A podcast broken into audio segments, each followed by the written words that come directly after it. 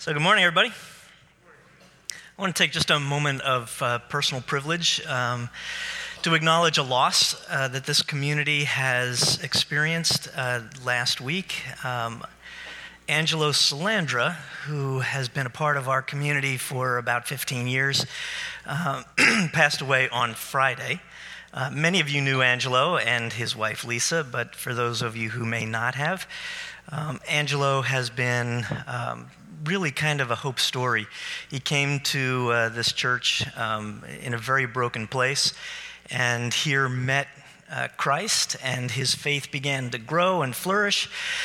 and as his faith grew, so did his willingness to serve others. And so, some of the ways that Angelo has served, uh, he was a member of our lead team, which is, in essence, a board of directors for this church. Uh, Angelo was a member of the lead team. He was active in our youth ministry, uh, serving as a uh, adult youth advisor, working with a small group of boys.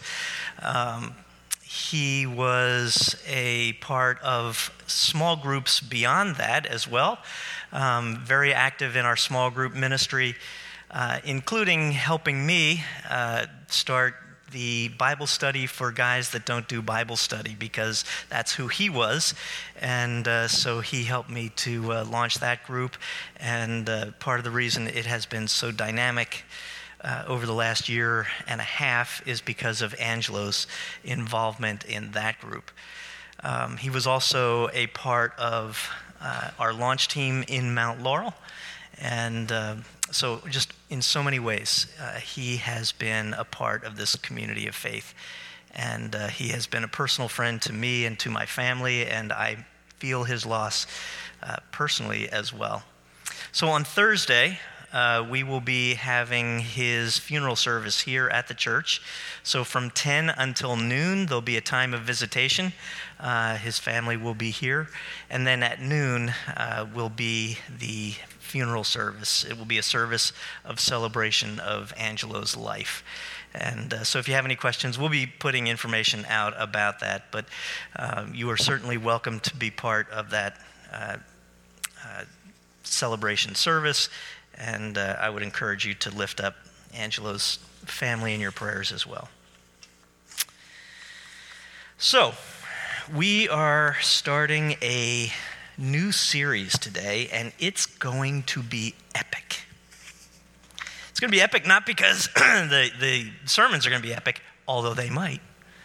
It's going to be epic because it is built on an epic story, a story that has endured for 5,000 years because it is such a human story. And even though it's 5,000 years ago, its applications are relevant uh, to us today.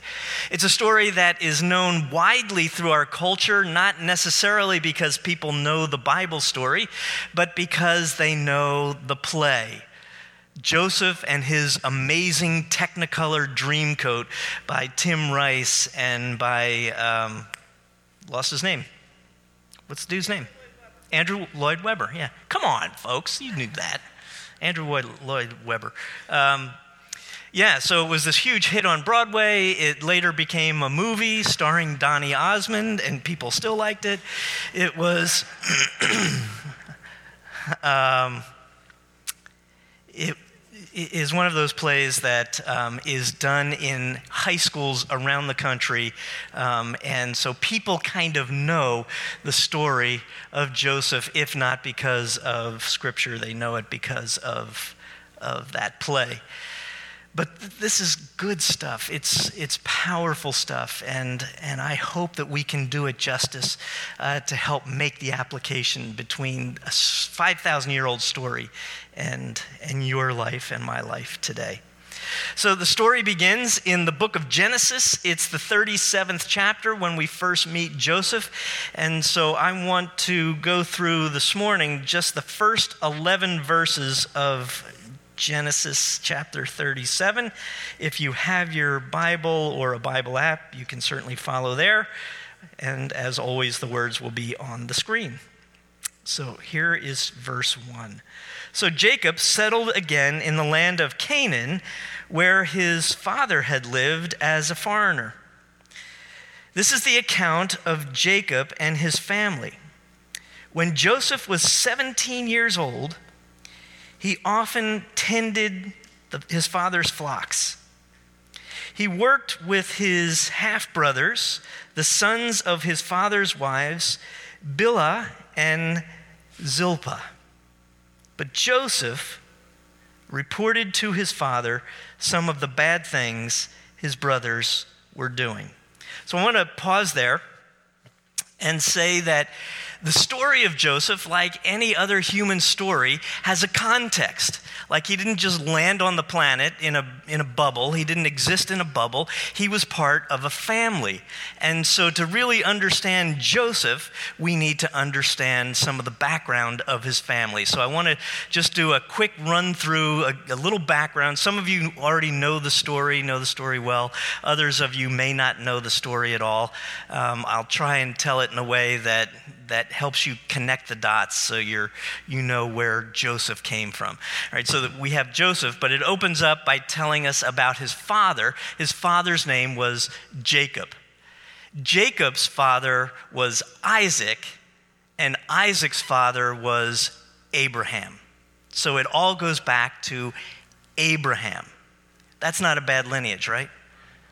So, Abraham, as you may know, is the father not just of the Jewish faith, but he is the father of the Muslim faith and the father of the Christian faith. All of the three great religions of the planet all trace their beginnings back to Abraham. So, again, you, the story is, of Abraham is that God uh, called him out and said that I'm going to make you the father of many nations, your offspring will outnumber the stars in the sky. And Abraham couldn't believe it because he and his wife Sarah were ancient at that point. And, uh, but, you know, God can do whatever God wants to do. And even though his wife Sarah was an old woman, she conceived and they gave birth to Isaac. You also may remember that at some point in Isaac's later life that God called Abraham to sacrifice Isaac on the altar. And as Abraham was preparing to do that, God provided a substitute in, the, in, the, uh, in a ram and that became um, a metaphor, if you will, a, a, foreshadowing of this substitutionary idea of the sins of people laid on an innocent one, and the blood of that innocent one covers the sins of the others. And that became the sacrificial system in Judaism, which was a precursor to our own understanding of who Jesus was as the perfect one whose sacrifice, whose blood covers our sin. So the story begins with Abraham. Abraham had Isaac.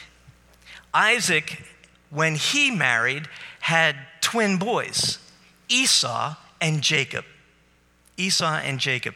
Esau was born first, according to uh, the story, and Jacob was born afterwards. But the Bible says that Jacob, as Esau was being born, Jacob was holding on to his brother's uh, uh, foot. He was holding on to his, to his foot, clutching onto it. And so the Hebrew word Jacob means to clutch.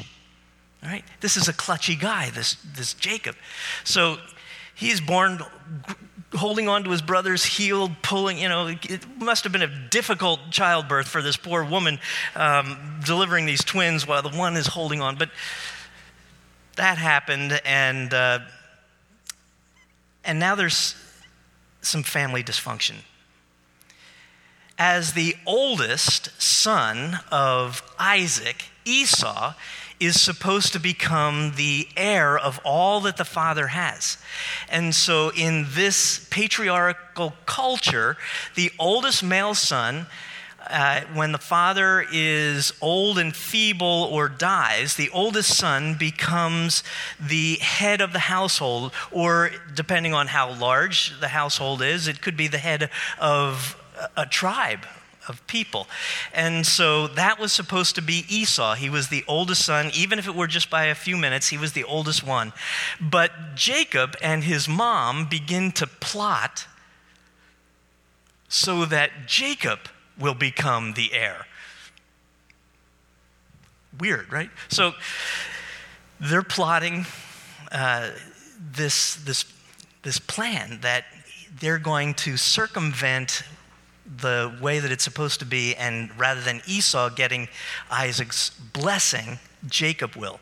So, Isaac now, he is an old man, he's very feeble, he's close to death, he's blind, and mom and Jacob trick him into giving Jacob the blessing that was supposed to go to Esau. And because it's this covenant promise, and back then your word was your bond, this is a ironclad contract, Jacob becomes the head of the household.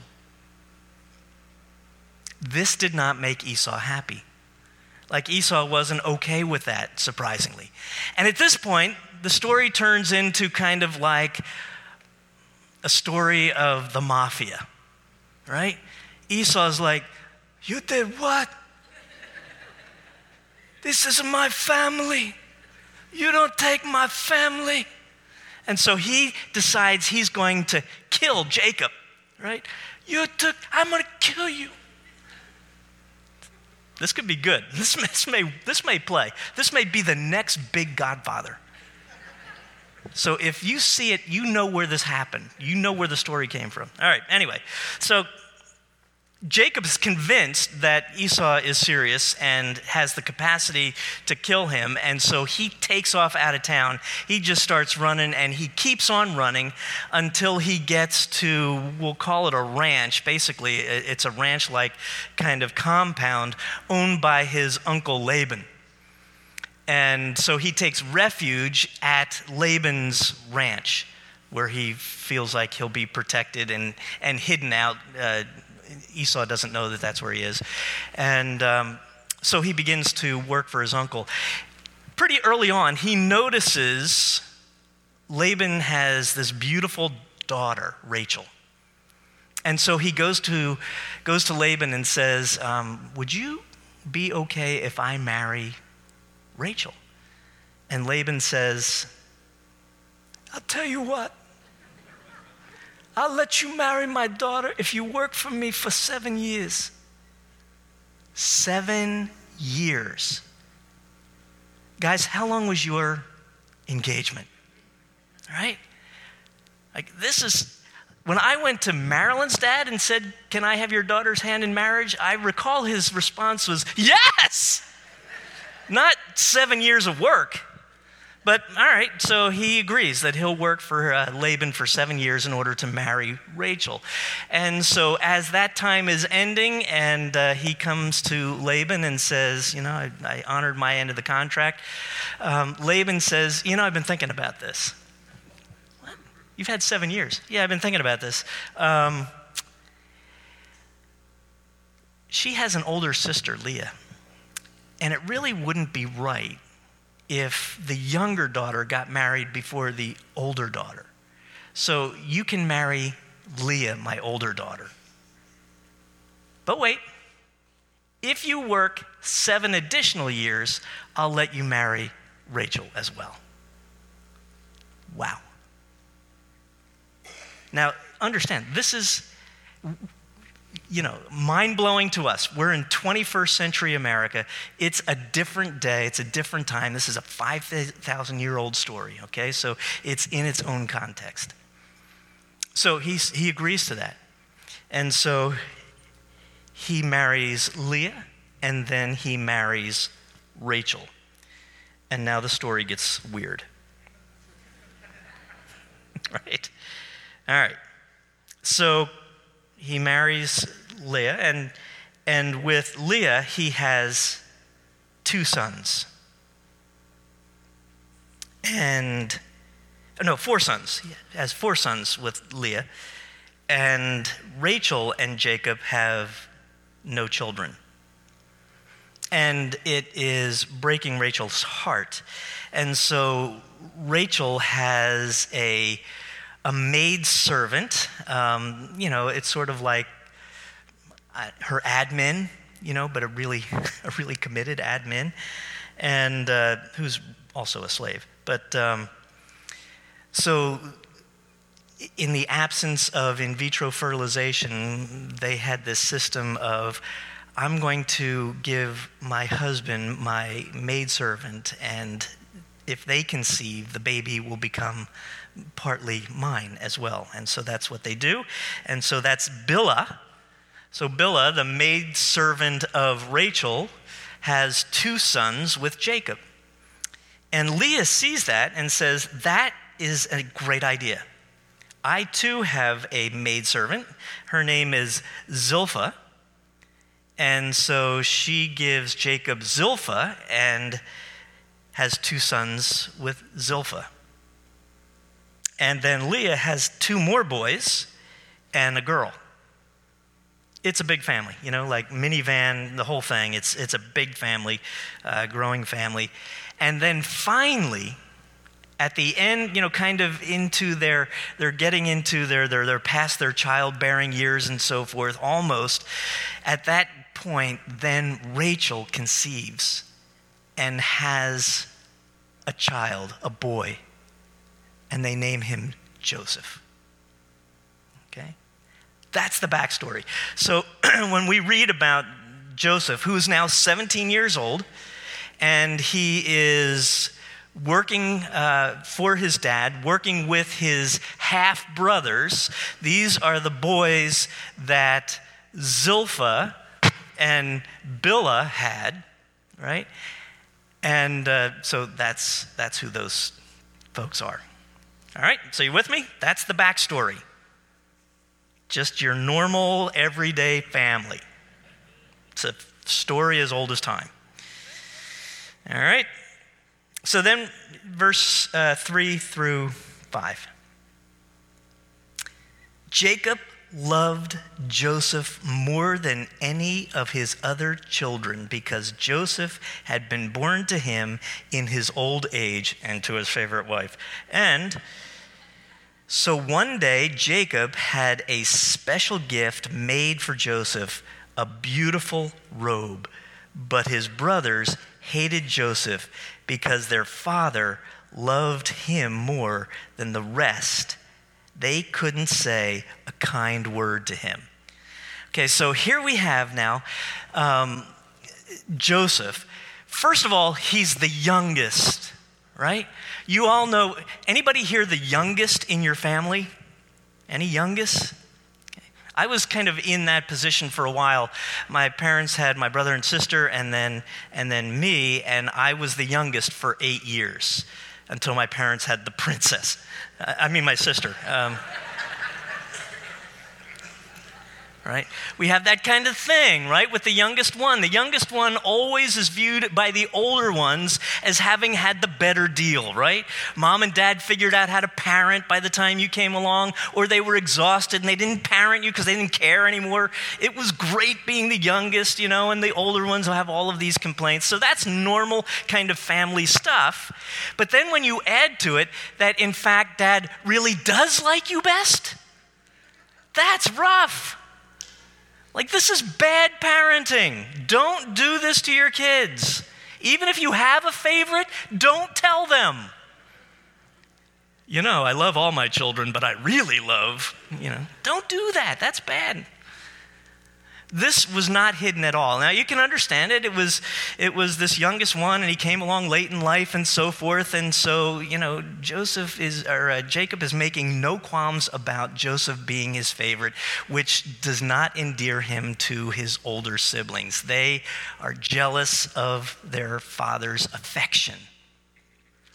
And then just to make it even worse, just to kind of seal the deal. Dad gives Joseph this epic article of clothing. This translates it, uh, this robe, others translate it as a multicolored robe. It is something spectacular, okay? Again, we may have a hard time conceiving of just how significant this gift is. So picture it this way in our culture. Picture that all of your uh, the siblings in this large family have cars. You know, kind of your normal uh, old Toyota Corolla and uh, a Hyundai something or other, and you know, it's just your, your basic mead, mode of transportation. Um, so they're all driving cars. And then one day, Joseph pulls up in the car that dad just gave him, and it's a brand spanking new BMW. Right? That's the kind of the equivalency of what's going on here. Like, are you kidding me? Dad! No, they're older now. So the 17 year old kid who has all of the attributes, I'm sure, of a 17 year old. On top of the fact that dad really does like him best.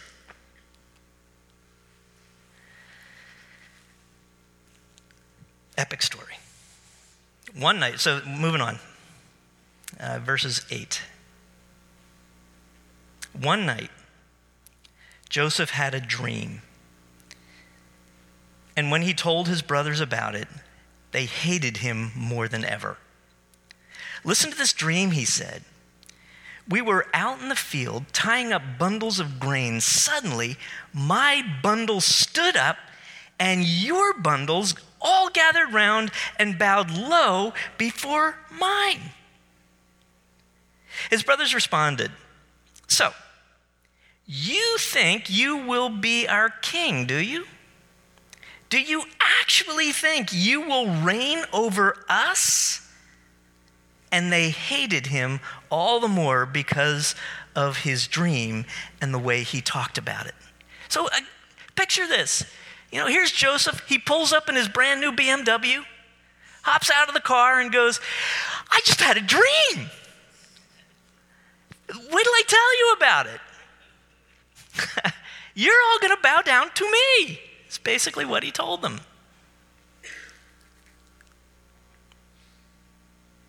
He's 17 years old. He has no idea.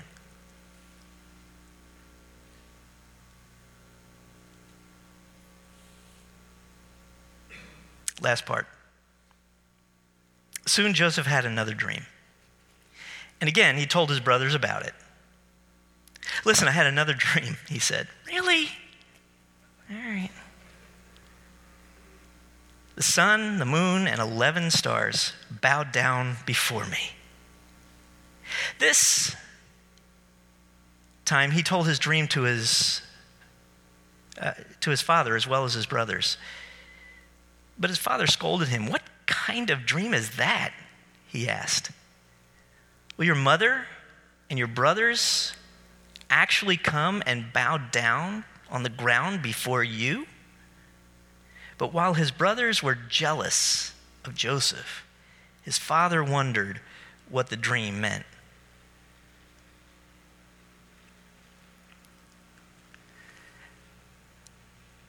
It's an epic story.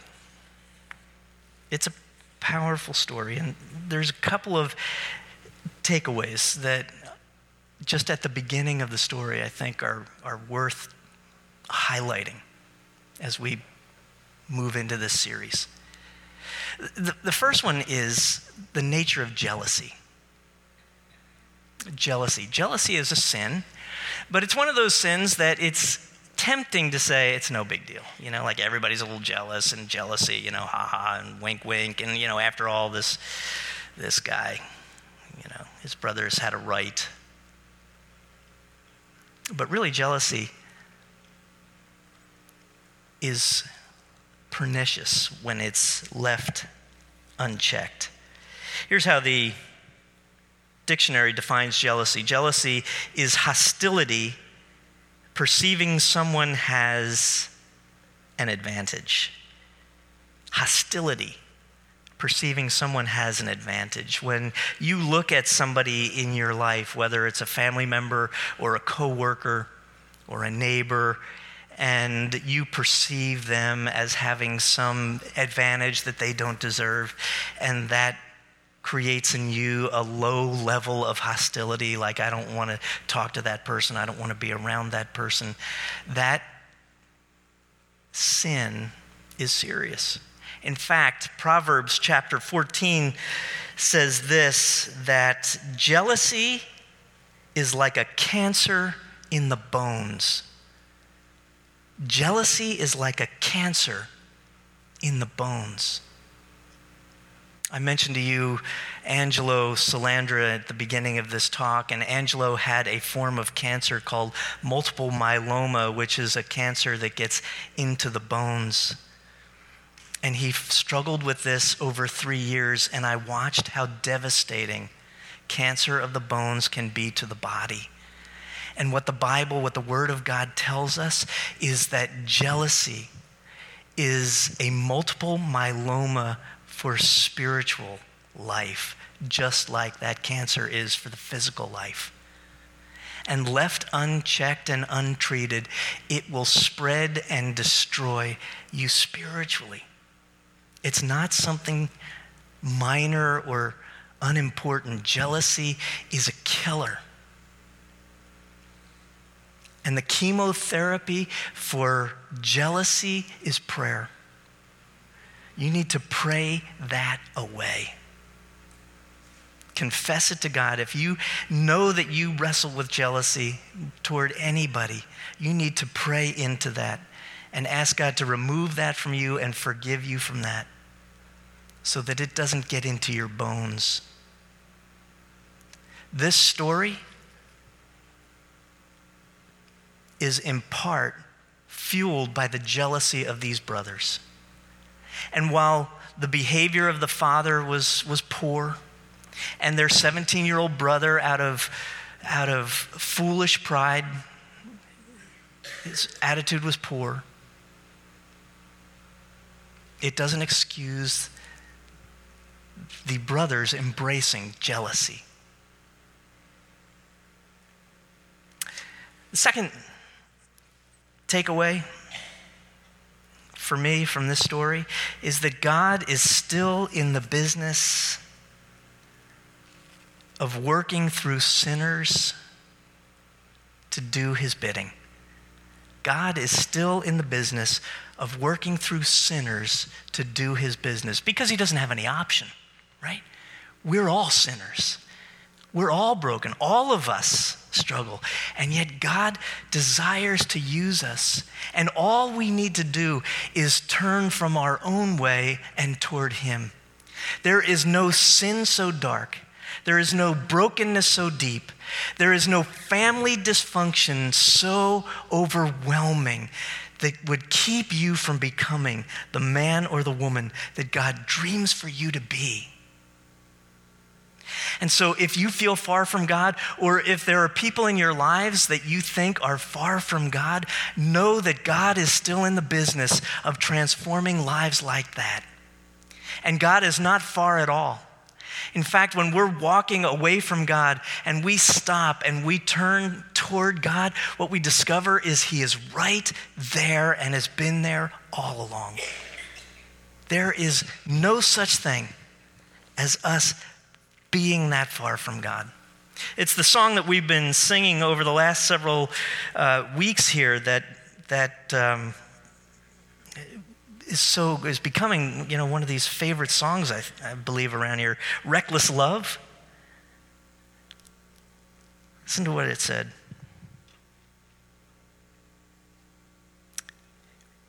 When I was your foe, still your love fought for me. When I felt no worth, you paid it all for me. You have been so, so kind to me. Oh, the overwhelming, never ending, reckless love of God. It chases me down, fights till I'm found, leaves the 99. I couldn't earn it and I don't deserve it. Still, you give your life away. Oh, the overwhelming, never ending, reckless love of God. That's the God that we know. That's the God that we serve. That was the same God that was present in this story as well. God works in and through broken people and always has. Abraham was a coward and a liar at one point in his life. Moses was a murderer. David was an adulterer who arranged for his best friend's death, and he was a bad dad. Matthew was a traitor. Peter was a coward and a denier. Paul was arrogant and fought against the purposes of Christ until he turned toward Christ. The overwhelming, never ending, reckless love of God for sinners, just like me and just like you. One last thing God is still in the business of giving dreams. But dreams can only be accomplished when the dreamer is in the place to transform the dream into a vision and the vision into reality. We'll talk, I'll be talking some about those distinctives. But before the dream became a vision, Joseph had to go through a nightmare.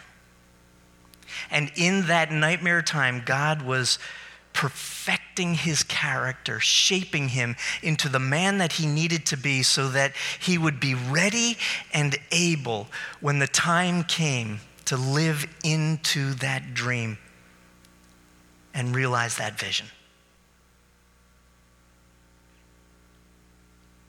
A dream is kind of a an idea. It, it's a little bit foggy. It's, it's a concept.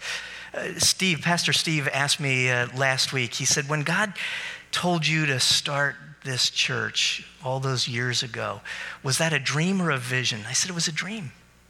I had no idea what it was about. All I knew was that, that God had placed on my heart to start this, a church in Voorhees. That's all I knew. And God had to do a whole lot of work in my life preparing me for what He wanted me to do. I think to some degree that's what's going on on this, uh, on this endeavor in Mount Laurel. That God laid this corporate dream on us. And God is in the process of forming our character corporately to prepare us for this greater vision that God has. But we have to walk through the challenges in faith before God can trust us with the full vision for what He wants us to do. And so we will walk faithfully through this, trusting God as we go through difficult times or challenges, wherever they may come. So it's true for us as individuals, and it's true for us corporately as well. God is still in the business of forgiving sin, of working through the lives of sinners, of giving us dreams and visions that give us life. God is still in the business of working through faithful men and women. Let's stand together for closing prayer. So, God, thank you for this story, this epic story of flawed people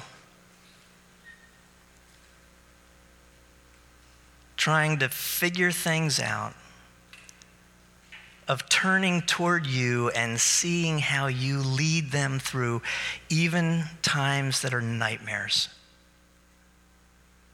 to realize a great vision.